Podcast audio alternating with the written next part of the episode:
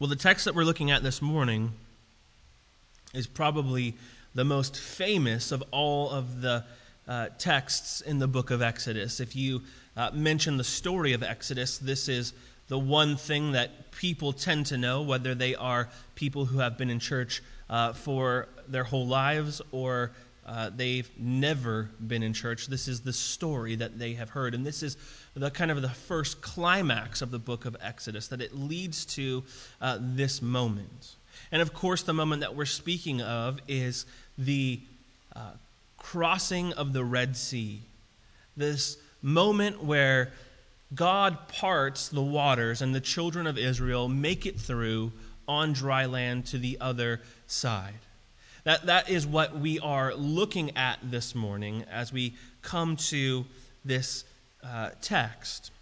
Now, because this is the case, uh, that everyone is familiar with it, we often come to this wanting to marvel at the miracle and of course that is something amazing that how god makes a way here but the theme that underscores this and the and the the word that Moses is pointing out here as he writes about this event is not just this mighty miracle, but highlighting and underscoring God's faithfulness. That he is indeed faithful to his word, he is the covenant keeping God. And he will rescue and save just like he has previously. He has rescued and saved the children of Israel out of the land of Egypt. He has already done this through the work of these 10 plagues and he brings the death of the firstborn. And now, as he comes to, uh, as we come to this text, he does the same thing once again, only through a uh, miracle of the parting of the Red Sea. And so we want to take a look at how God does that but the circumstances surrounding that are also hugely important for what he's wanting to, to teach them and grow them in and instruct them in. And so we look at uh, picking up in verse 17 as the stage is being set for this in, in chapter, 13, uh, chapter 13. We've got a lot of verses to cover, so we're going to try to go quick here. and we find the description when Pharaoh let the people go, God did not lead them by way of the land of the Philistines, although the land was near. For God said, Lest the people change their minds when they see war and return to Egypt. But God led the people around by the way of the wilderness toward the Red Sea, and the people of Israel went up out of the land of Egypt equipped for battle. Now, this is the first time in 430 years that the children of Israel are a free people. It's the first time that they've tasted this freedom outside of the land of Egypt. They're finally free. Now, we're told that God did not lead them by the way of the land of the Philistines, although it was near. Now, the route that they were going to, the most direct route to the promised land, was along the coastal highway. If they went straight from Egypt to the land of Canaan, the promised land, if they went right away, it would be about a seven to 10 day journey. Like, this is just a straight up shot going that route. So, why not go direct? Why, why do we not just come out of this land of 430 years of, oppression and stress. And, and why, why wouldn't we just want to go direct? Well, it seems that the Lord has uh, some things that he wants to accomplish, and he's taking into account the hearts and minds of his people. If you see here, he tells them the reason that he did not lead them by the way of the land of the Philistines was because he says, Therefore, God said, Let the peop- uh, Lest the people change their minds when they s- see war and return to Egypt. Now, this is a people who had been oppressed for 430 years, and now they're trying to get out of the land of the, Philist- the out of the land of Egypt, and they're making their way to the land of the Philistines, who are inhabiting this land of Canaan. But the last thing that they want to experience is war right away. And so, what God's doing here is He's protecting them from discouragement. He doesn't want to discourage the people. Now, the other thing that we find out just a little bit later is that he wants also to get glory over Pharaoh and the gods of Egypt. And he also wanted to show his faithfulness to the children of Israel. And the children of Israel were going to face uh, great battles in their future, and they needed more of these markers of God's faithfulness. And so God doesn't lead them the quickest way, He doesn't take them in the most direct route, but He leads them in a way for His purposes. It tells us in verse 18, but God led the people of Israel around by the way of the wilderness toward the Red Sea. And the people of Israel went up out of the land of Egypt equipped for battle. So God directs the children of Israel south, away from Canaan, in the opposite direction that they're supposed to be headed, into the wilderness. This is where they're, where they're headed. It's not the short, shortest way, it's not the most direct way, but it was the best way because it was God's way. God knew that his people couldn't handle this battle right away. He knew that they couldn't handle those hardships right away. He knew that they needed a break, and he also knew that they needed to take the long way around for specific purposes. Now, we see what those purposes are in just a moment, but it's worth it to, to think about this for a second in our own places. You know, you and I kind of live in this uh, era of making the most logical decisions based upon a process of elimination, and usually that process comes down to uh, the path of least resistance. Whatever is the easiest, whatever is the quickest, whatever offers uh, the shortest route, the least amount of work, the, uh, the smallest hardship on, uh, on the way. Now, that's not to say that those that path of least resistance is always the wrong way. But oftentimes, the Lord is doing something bigger in the route that He takes us in our lives. And we often doubt whether God's way is really the best way because we don't want to go through the hardships and the difficulties. And a lot of times, these things aren't even really hard, they just take longer than we want them to take. It's not even that they will do a lot more work. It's not that it will bring us into a position uh, of, of greater effort on our part. We're just impatient.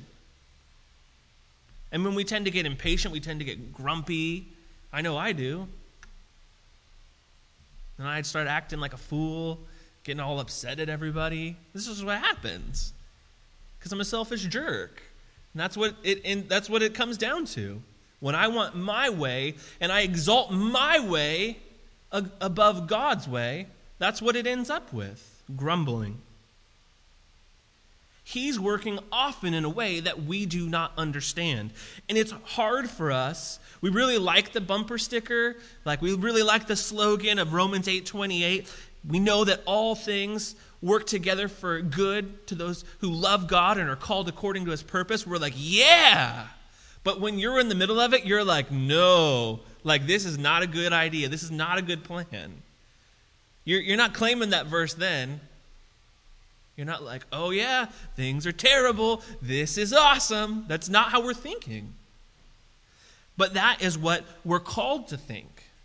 What God is trying to teach us and trying to teach the children of Israel as He prepares them to see His faithfulness again and again. When things look bad, when things look like they are going downhill, there's actually a victory in sight.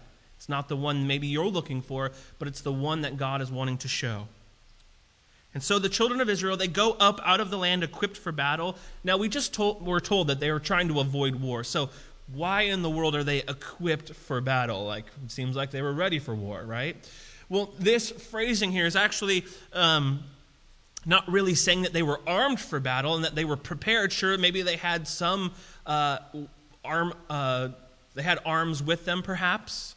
But what this more speaks to is the way that they were traveling. They were marching uh, in a formation, in, in an order. They might have been fully equipped for battle, but they certainly were not ready for war. They would not have been able to stand up as a discouraged people, a downtrodden people. And here, the Lord knows that. He sends them uh, the, into the south. Now we find a little side note here in verse 19. Moses took the bones of Joseph with him, for Joseph had made the sons of Israel solemnly swear, saying, God will surely visit you, and you shall carry up my bones with you from here.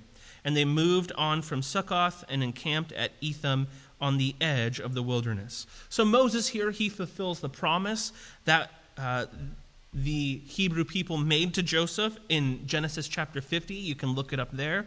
And this is noteworthy here for us. It's not just a, a, a matter of fact, like, hey, they did what they said they were going to do. Well, this is noteworthy for us because they're remarking uh, and they're giving us a landmark here of another person in Israel's history who believed the promises of the covenant God. Joseph believed the promises, right? That's what is described here. Joseph made the people promise, he made them solemnly swear, and he told them, God will be faithful. He will surely visit you, and he will carry you up out of here. When you go, you take my bones with you. He's anchoring this action to his faith and God's faithful promises. And so they do this. They are fulfilling this, and they see this, uh, this promise that they made to Joseph come to be fulfilled. Now we find in verse 21 a special uh, presence that will become for us a marker throughout the book. This pillar of cloud and pillar of fire. We read in verse 21 And the Lord went before them by day in the pillar of cloud to lead them along the way and by night in a pillar of fire to give them light, that they might travel by day and by night. The pillar of cloud by day and the pillar of fire by night did not depart from before the people. Now, the pillar of cloud and the pillar of fire, depending upon day or night, is a manifestation of God's presence with his people. This is similar to how God appeared to Moses in the burning bush as a uh, bush that was burning, consumed. It was on fire, but yet uh, the bush was not itself being consumed. The fire was continually burning. It was this marker of God's presence. And here we find an increasing intensity of God's presence, of this pillar of cloud and pillar of fire, and what will ultimately increase in intensity at the, uh, at the mountain of Sinai, where God will make his presence come down upon the mountain there. But here, this is the, the beginning of this. The pillar of cloud, the pillar of fire, is the manifestation of God's presence with his people. And this presence, the pillar, goes with the children of Israel always. They do not move unless the pillar moves. They do not stop unless the pillar stops. God's presence is always with his people. He has led them out of the land of Egypt to serve them, and now he goes with them everywhere that he would lead them. He's always present to guide his people. Now, he does this in just two very helpful and very kind ways as a pillar of cloud to lead them along the way, and a pillar of fire in the night to give them light. Now, if you recall the danger that we spoke of that would come with traveling at night, this is one of the uh, pitfalls of the plague of darkness. If you traveled at night, it wasn't like you know we had today where there was paved roads and uh, we have you know these street lights that light everything up.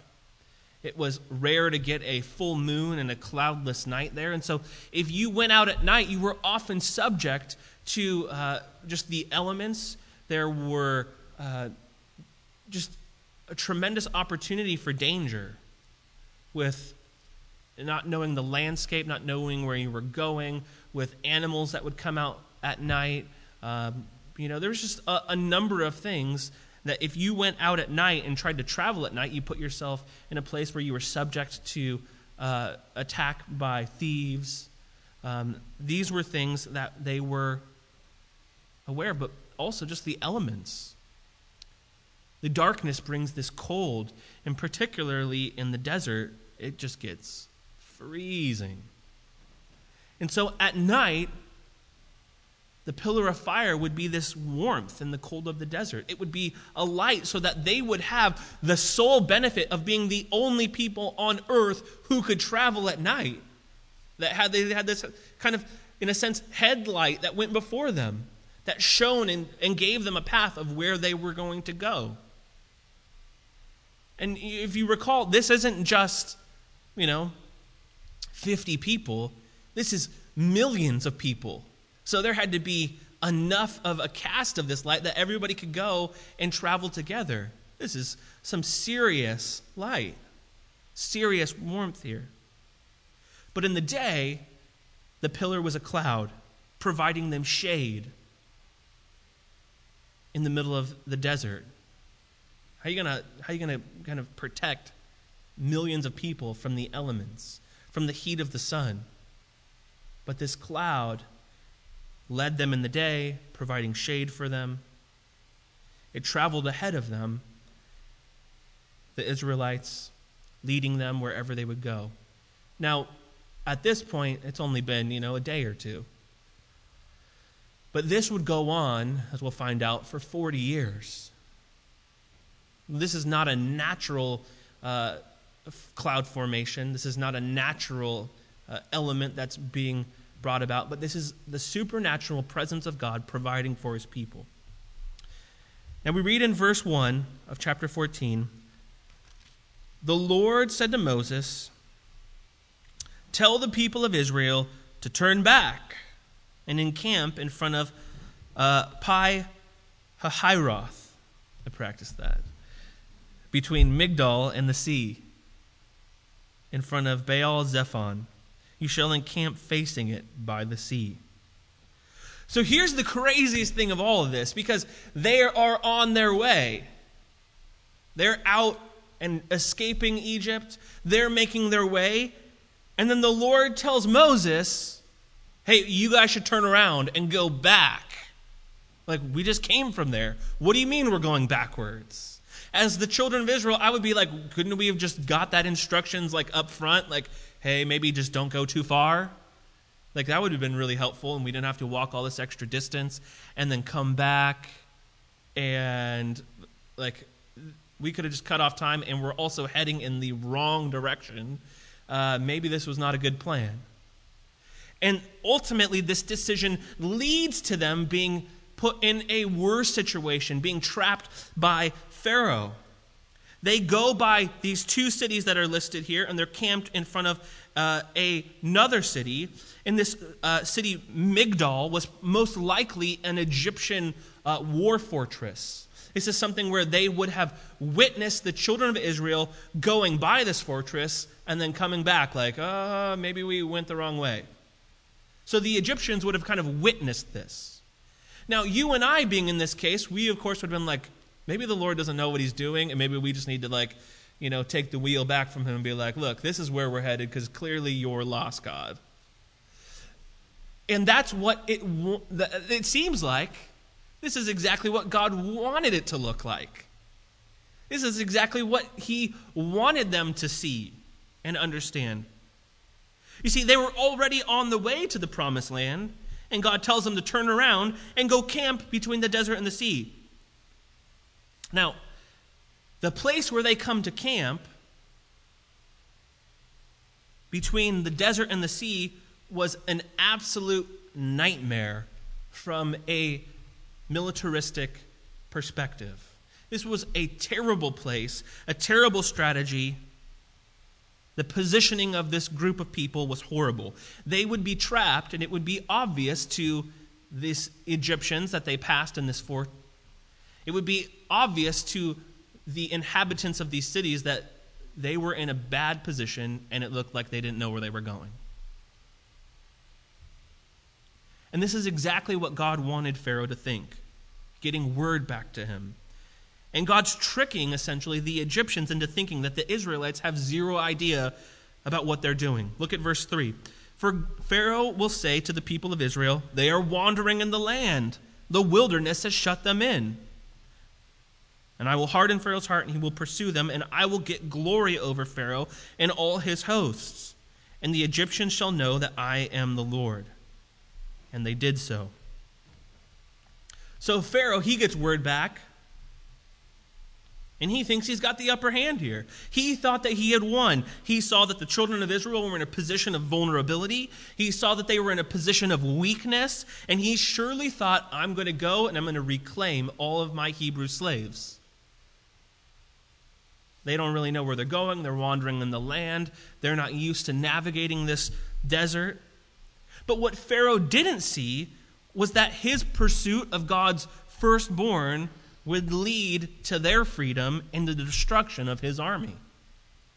It's in their obedience to follow the Lord and in the seemingly foolish nature of this plan that ultimately ends this Egyptian threat to the children of Israel.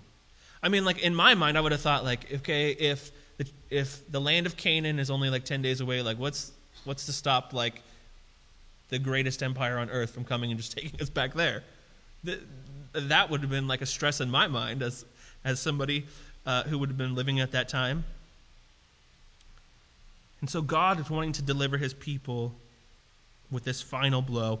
In verse 5, we read and we see Pharaoh's words When the king of Egypt was told that the people had fled, the mind of Pharaoh and his servants was changed towards the people. So if you notice there, it's not just Pharaoh, but the, all of the Egyptians, they have a change of heart.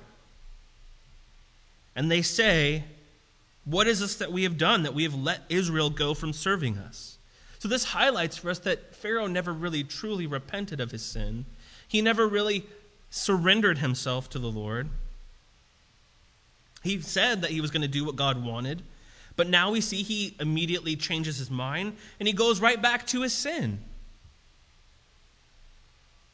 And because he acts on this, because he refuses to submit, it ends in devastation and destruction to his army, to his people.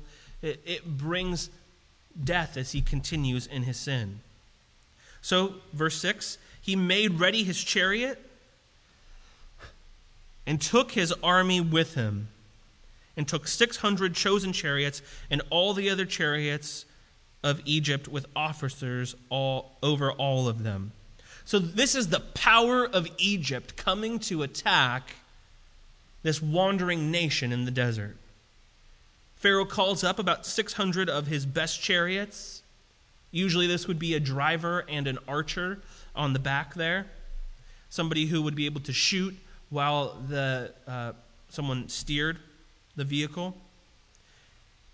And this army that he assembles here is made up of officers. This isn't a group of low ranking soldiers. Like, this is the, his Egyptian special forces. This is the best of the best. And at the time, the chariot was the, uh, the most advanced military weapon.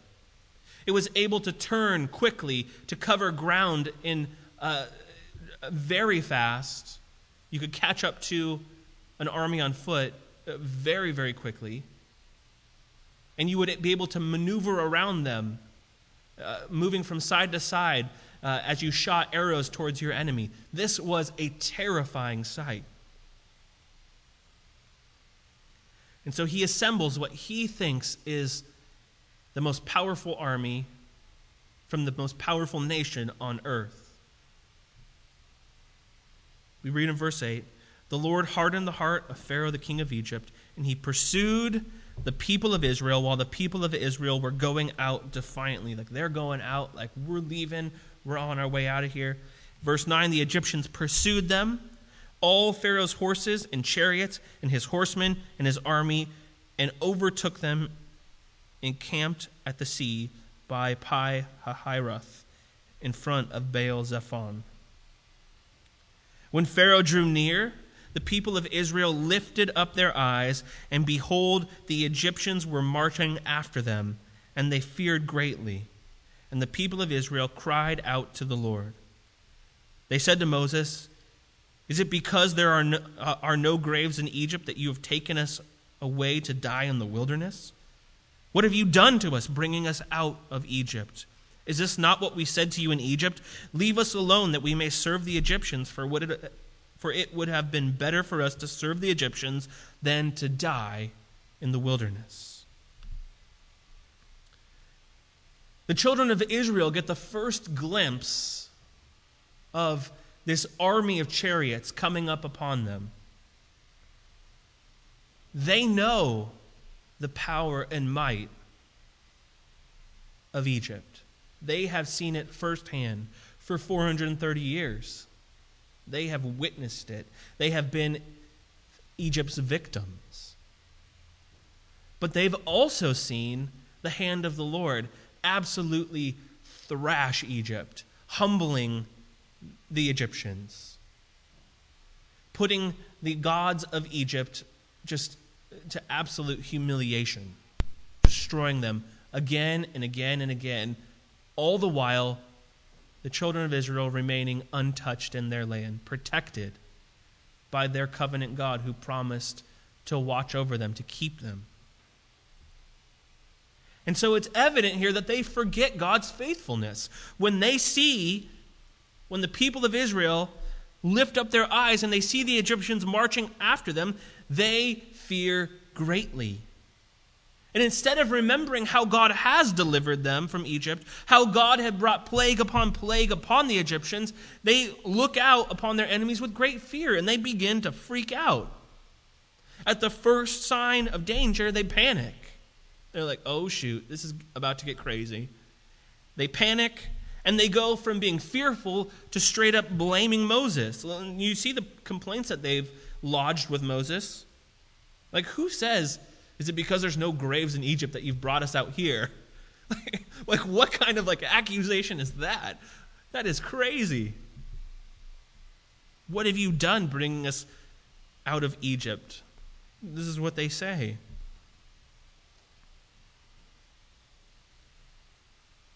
They say, For it would be better for us to serve the Egyptians than to die in the wilderness. You see, they have not developed a trust in God's faithfulness. And the only options that they're considering are death in the wilderness or slavery in Egypt. In their minds, God has not even become a consideration. It's something that they are learning, that God is wanting to develop in them and show them. They still have not learned that God's purpose in bringing them out of Egypt is not just to save them, but to demonstrate his faithfulness, and he will maintain his covenant promise to them. It wasn't just the rescue from Egypt, but his continued faithfulness to keep them and protect them. See, and a lot of times we fall into the same situation when we deal with hardship. As we think about the things that we're facing, our only options, a lot of times that we think, are die in the wilderness or slavery in Egypt. We don't even consider the fact about what God might be doing, how He might be working. And even if we do consider it, if a lot of times we go straight to the, it's got to be uh, a better situation than I'm in now, rather than considering Maybe the Lord's going to tell us to go back to the place that we've already been. We don't want to go back there. Lord, why are you telling me to go backwards? We already went there. I don't want to downgrade. I don't want to move backwards. But if the Lord is calling us there, we should go. If the Lord's telling us to move backwards into a place that He's previously had us, that's where we should go. And we struggle with this as uh, modern people, and we struggle with this as just Americans because our idea is equal or better. That's like what we're looking for. No cell phone companies ever offer you a downgrade, they always offer you an upgrade. You want a new cell phone? Boom, two, two year contract, you can get an upgrade. No one's ever, you know, kicking you down like the old Nokia with the snake game. That's not an option that you can choose. Because that's how we live in this time. But oftentimes, God doesn't call us to that. He calls us to obey Him where He leads us. And sometimes He leads us to what looks like backwards, but it's so that we can go forwards into something that He is calling us to, that He's preparing and laying the groundwork for, foundation for. So when He calls us to go backwards, we need to be aware that we're going to go forward into that in obedience. We're going to follow Him in obedience, knowing that there's probably something there that we're not seeing.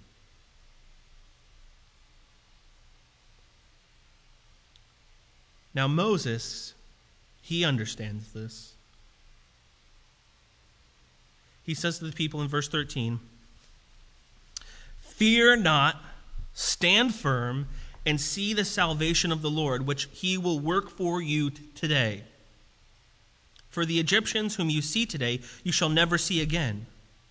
The Lord will fight for you, and you only ha- uh, you have only to be silent.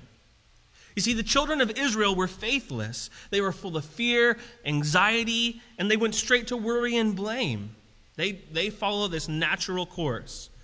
But Moses knew what to do. He focused on the faithfulness of the covenant God. And he seeks to focus them upon the faithfulness of the covenant God. He says, Fear not. Stand firm. See the salvation of the Lord, which he will work for you today. He is confident in the promises of God, and he's pointing them to that. Says, The Egyptians that you see today, you shall never see again. The Lord will fight for you. And you have only to be silent. Moses gives them these three commands fear not, stand firm, and be silent. Now, what he's saying here is like, look, you guys aren't even a part of this battle. You're camping, and the Lord's going to have like this epic battle, and you're just going to keep camping. Like, that's basically what's happening.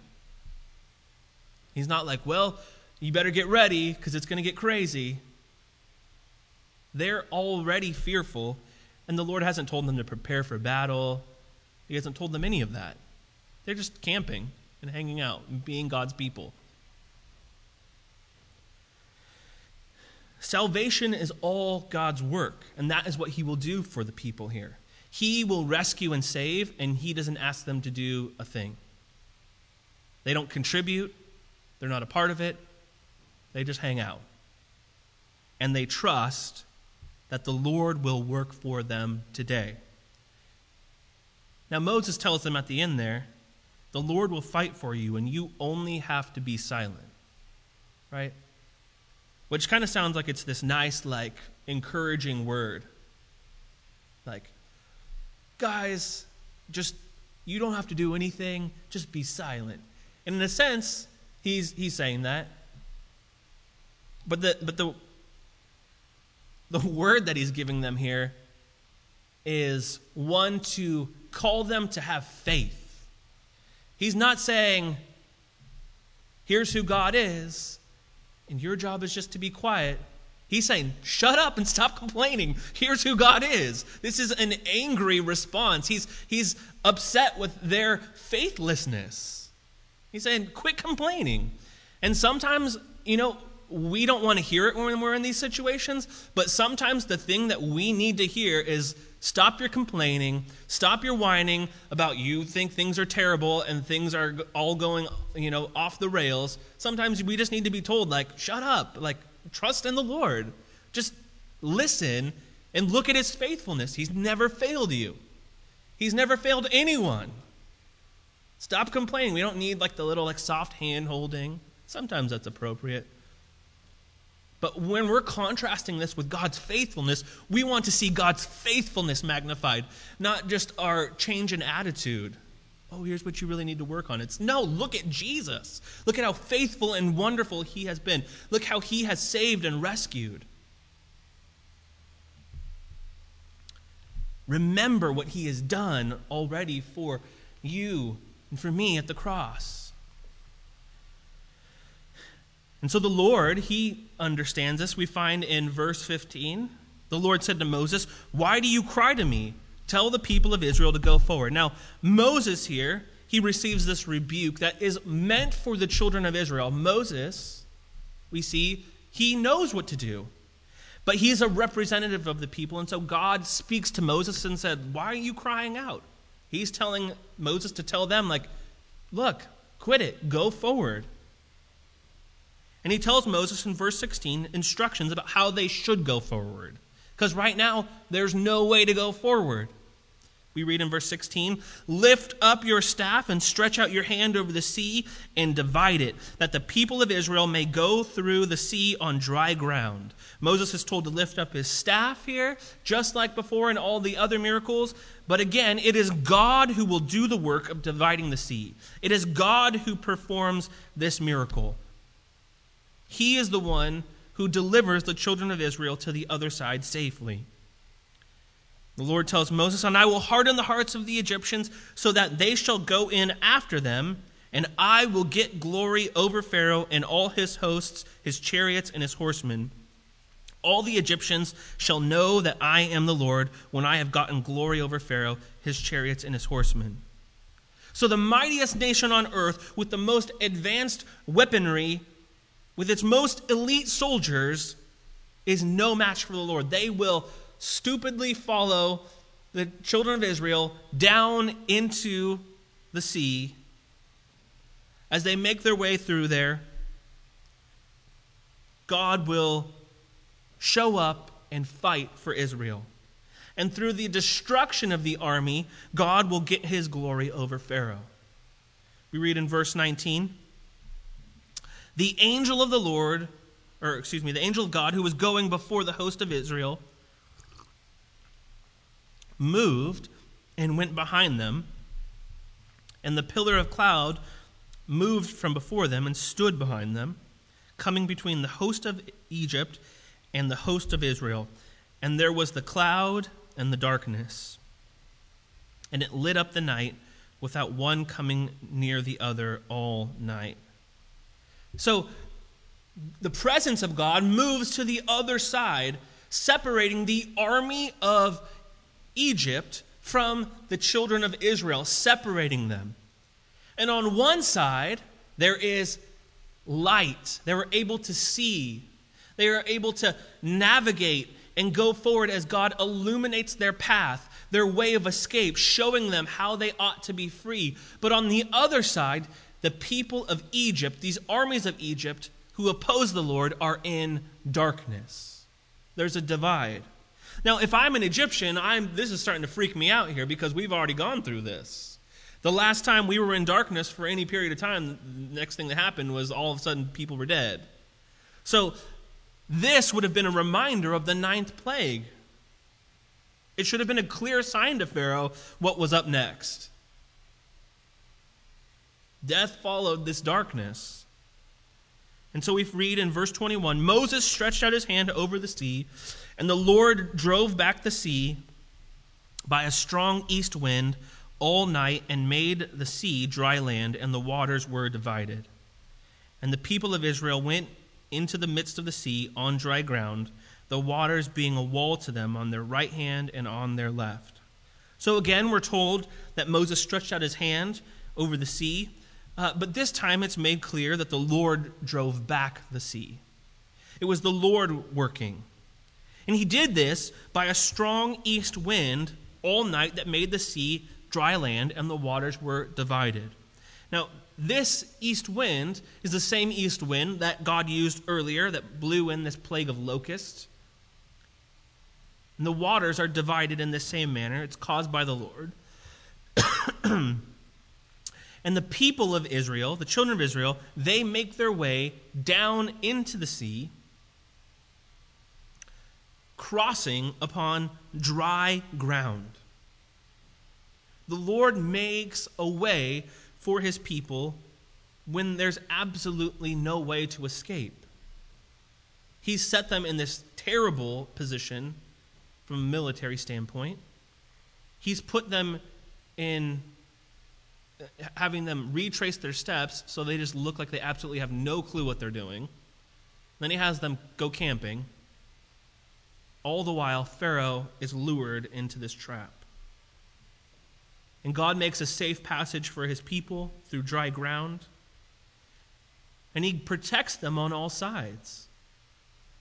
If you notice there, they have the presence of God that guards their rear, makes sure that they are protected.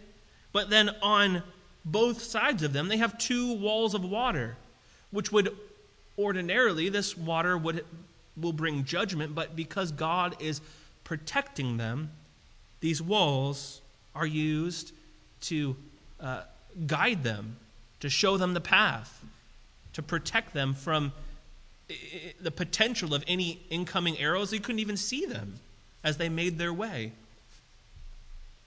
The Lord protects his people in this manner. Now we read in verse 23 the Egyptians pursued and went in after them into the midst of the sea. All Pharaoh's horses, his chariots, and his horsemen. And in the morning watch, the Lord in the pillar of fire and of cloud looked down on the Egyptian forces and threw the Egyptian forces into a panic, clogging their chariot wheels so that they drove heavily. And the Egyptians said, Let us flee before Israel, for the Lord fights for them and against the Egyptians. So the sea is parted. The Egyptians, they follow in pursuit. The horses, the chariots, the horsemen, they go into the parted sea to capture God's people. But things suddenly turn bad for the children of, uh, for the children of Israel, or excuse me, for the Egyptians. The Lord throws the Egyptians into this terrifying panic. They realize what's about to happen. And the dry ground begins to get muddy, causing their chariots to become stuck, hard to drive. And the most advanced weaponry in the world, the very thing that the children of Israel feared earlier, now becomes their downfall. Their chariots are useless.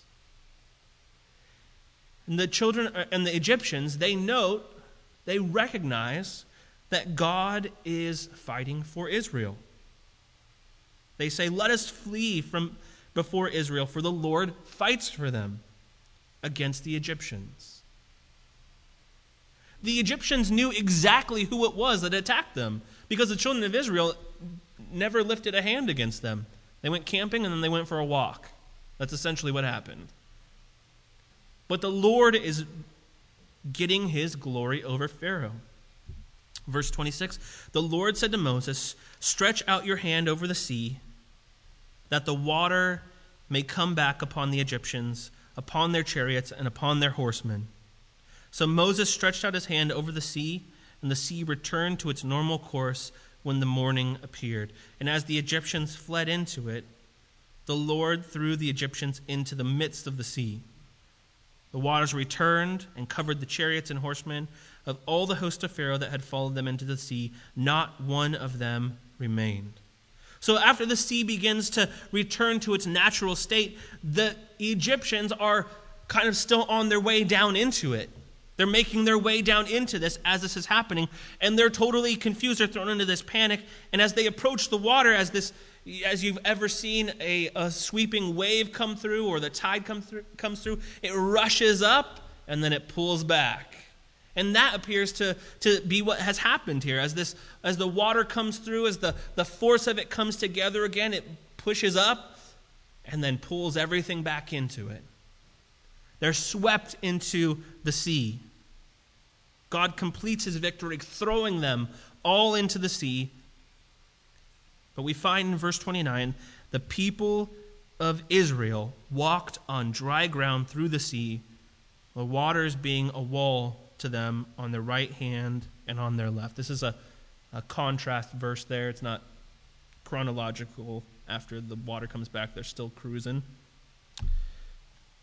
They walk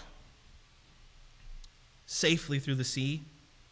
Verse 30 Thus the Lord saved Israel that day from the hand of the Egyptians, and Israel saw the Egyptians dead on the seashore.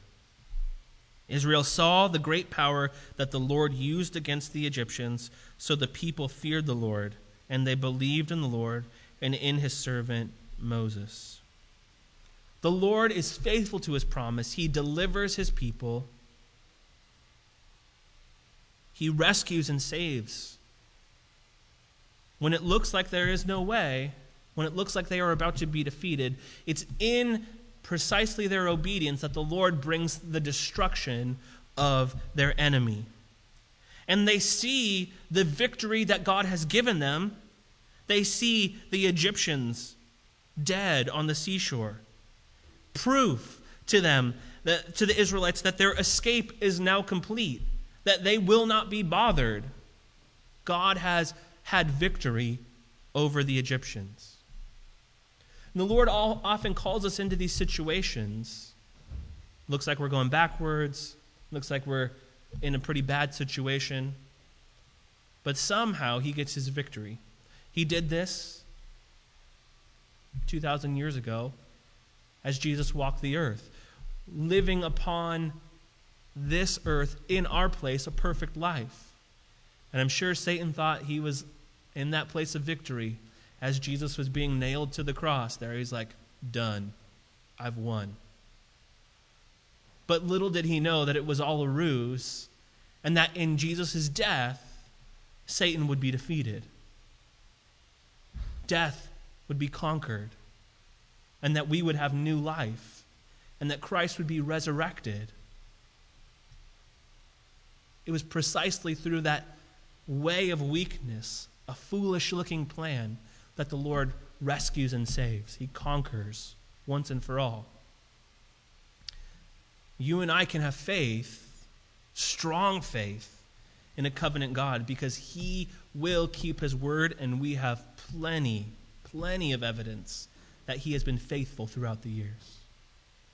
My prayer is that we would grow in faith together as we look to Him and that we encourage each other to have faith in our covenant God.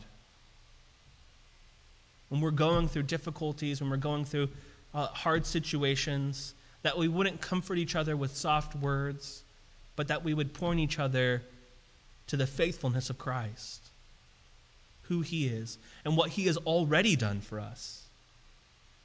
That we have been adopted into his family. We've been accepted because of the work that he has done at the cross. Something that I look forward to growing in with, with you all. Let's pray together. Lord, we're thankful for your word and that we have this wonderful story of the crossing of the Red Sea, the Exodus out of Egypt. Dem- Lord, we're thankful that you demonstrate your faithfulness to us again and again, and that we have this wonderful track record of you being so good and so faithful to us.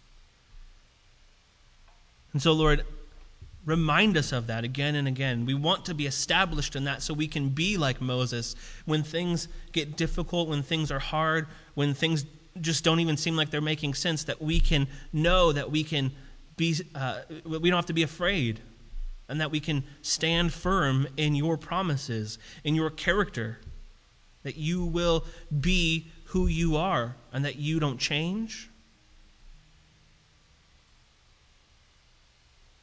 Lord, we're, we're so thankful that you are faithful again and again, and we want to grow in pointing each other to that, Lord. We don't want to be like the children of Israel who were grumbling and complaining and only looking at our, the two options of death or slavery, but we want to trust